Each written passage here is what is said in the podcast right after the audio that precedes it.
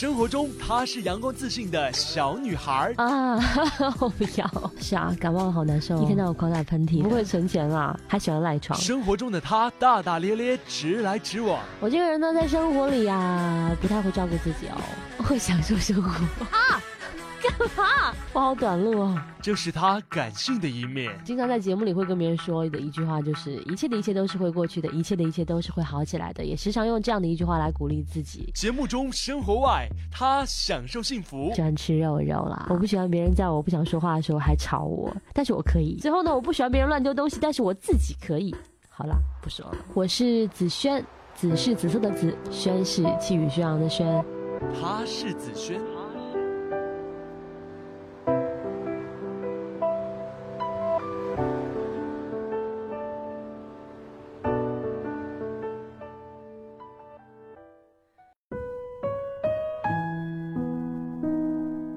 叶晨对自己说，你拥有了酸，也就拥有了温暖。他温婉如初，时光不负。仲夏傍晚，风透着凉爽。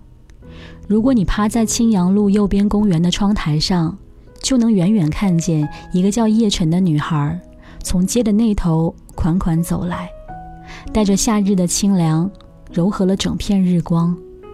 高挑的身材，及腰的长直发，一身水蓝色的直筒裙，窈窕淑女，气质温婉，放在人群中很亮眼。她身边经过的男士频频回头，眼里有着明亮的惊艳。青春正盛的叶晨如此美好，天生一副令其他女孩羡慕的高贵。时光终究不负她，初恋是朵双生花。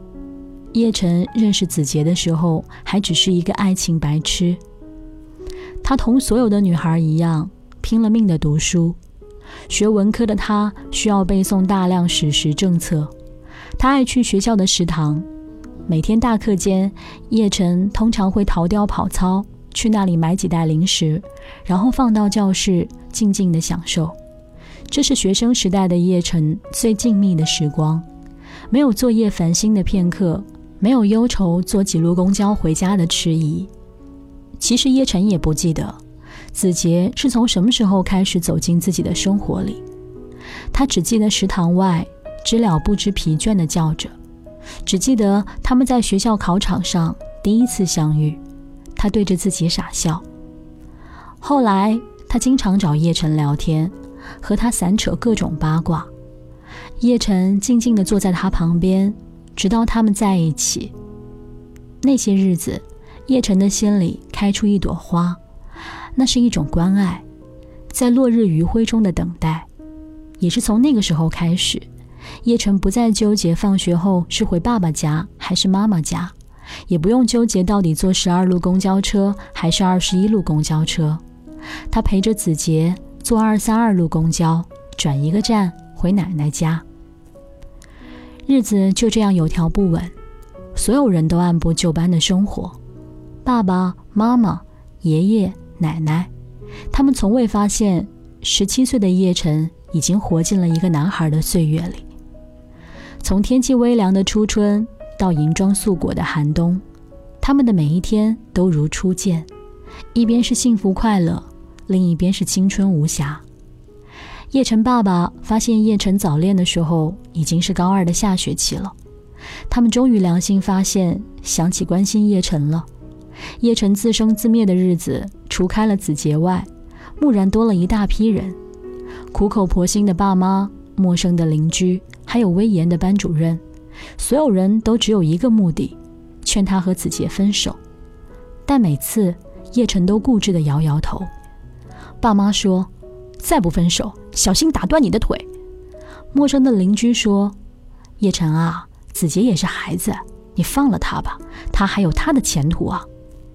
班主任说，你再不分手，我只好上报学校了，到时候是什么处分，你都不能后悔了。这些威胁像割在叶晨心间的刺，一遍又一遍，刺得他生疼。可他们从来都不关心他为什么不愿意分手。他在那些夕阳西下的傍晚，在商铺橱窗看见自己茫然筹措的脸，脑海中浮现子杰在公交车上护她入怀的画面，心里的冰天雪地也就蓦然回暖。她舍不得那样的温馨，她想留住那样的瞬间，但所有的美好都抵不过现实。深夜的天鹅湖畔，子杰顶着一张依旧青涩的脸，目光漂浮在对岸的霓虹上。她的声音穿过草丛，越过风，像最后的憧憬。叶晨，我们暂时分开吧，来日方长。也对，所有的幸福都能来日方长，但是天长地久也会岁月成河。叶晨后来在南京考了一所不错的大学，他终于在那个盛夏抛开所有的冷漠，去了陌生的地方，重新开始。但他终究不是一个人。一向内敛沉稳的子杰忽然像个孩子，死皮赖脸，不顾所有人反对，跟他报了同一所大学。他说，叶晨，我从来都没有放弃过你，我说过我们只是暂时分开，我回来了。叶晨看着他黝黑的眼，不再漂浮，那一抹坚定还是给了叶晨信心。他相信过去的誓言仍在继续。随后他们在另一个城市安定下来，每天上课、约会，闲下来点时候就去兼职。遥远异地，再也没有人劝他，叶晨，你们分手吧。他们去雨花台的花卉展时，已经是来年的五月份了。火红的杜鹃，鲜艳的彼岸花，紫色的薰衣草，雪白的玉兰，漫山遍野，好不热闹。这是叶晨第一次看见这么大片的花海，这是除了高中时代的子杰外最让他感动的温暖。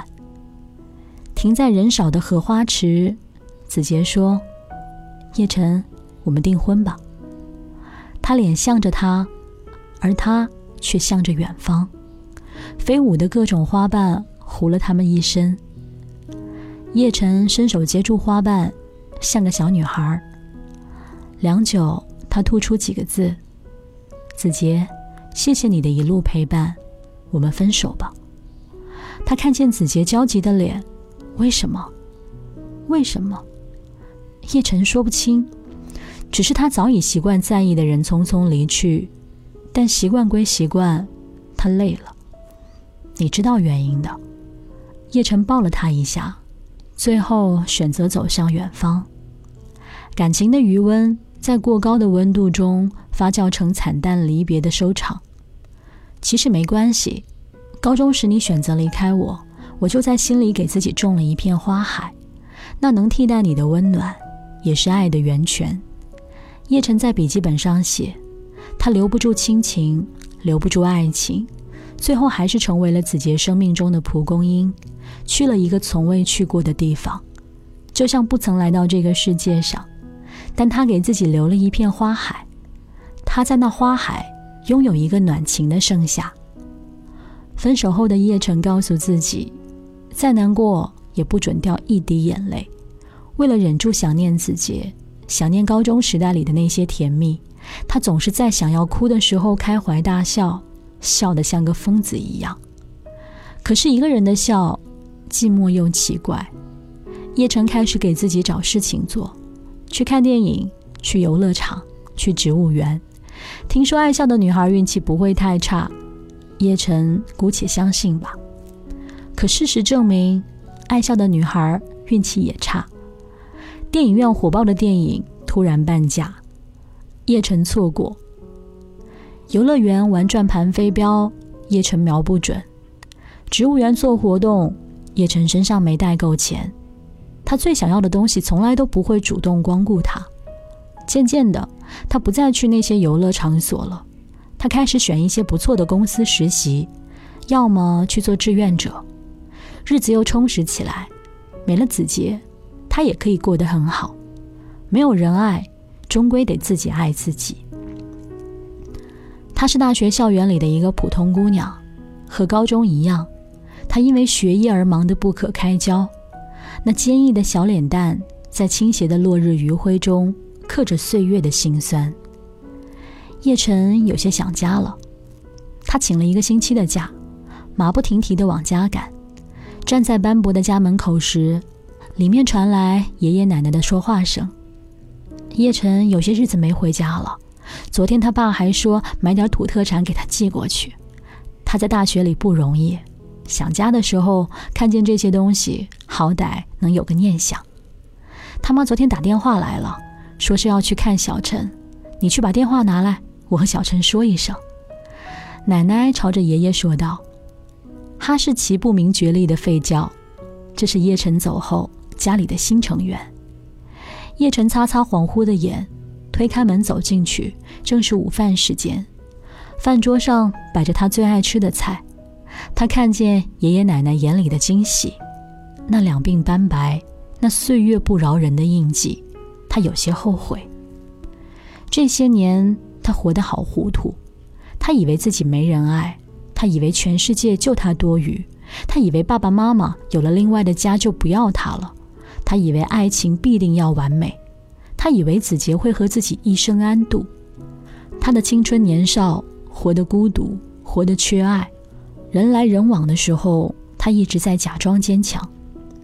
他记得上大学的前一夜，妈妈在床边说：“叶晨，你别怪妈，妈也是迫不得已啊。”他当时嗤之以鼻，而现在他终于懂得，一切都是生活所迫，活在那里面的我们要去努力的抗争，而不是等人解救。今天是个好天气，远处传来女人的声音：“豆豆，别玩了，回家吃饭。”那是多年前叶晨最渴望的声音。他一把撂下包，拉开凳子，抬头甜甜地笑了：“奶奶，我饿了。”后来虔诚的信徒都会被温柔相待。仲夏傍晚，叶晨从街的那头涓涓而来，向着街左边的儿童福利院走去。及腰的长发随风而起，水蓝色直筒裙迎风飘荡，温婉的气质像一只破茧而出的蝶。他的目的简单而又明确，他想给流浪的孩子多一点点爱，想告诉他们，世上总有人在原地看着他们长大、远去、老去。因为岁月是一杯温情的酒，要细细的品，点点尝，才能体会那流于齿间的浓郁甘醇。只有再回首时，你才会发现，所有过不去的坎儿都很平坦，所有的爱一直都在。你所经历过的酸涩，都是精彩人生的伏笔。世界总归是大方的，它终将给你一副想要的模样。等到某一天，当你真正懂得那些酸涩时，不知不觉你便已经俘获了温暖。我是子轩，和你说晚安咯。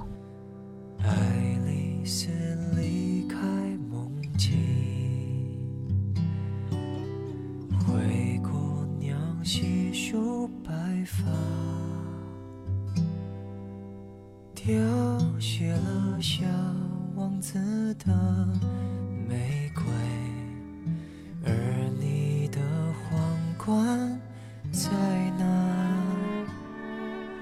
童年学着的飞机是否还在你口袋，带你往最遥远星体出发，所有烦恼都放下。你也一样会寂寞吗？执着的还相信童话，才能抵抗强大的无常吧。谁能解开通往幸福迷茫？乐园中迷航没有灯塔，在这梦的船长听到请回答，为了什么还没抵达？难过时候就骑上飞马，驰骋云端，将悲伤遗忘。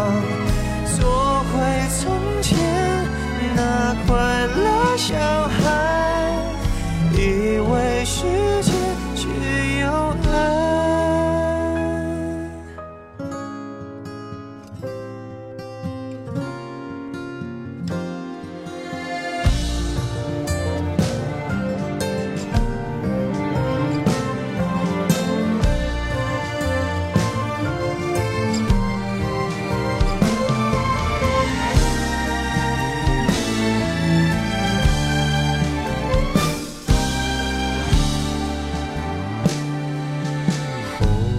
前是冰娃娃，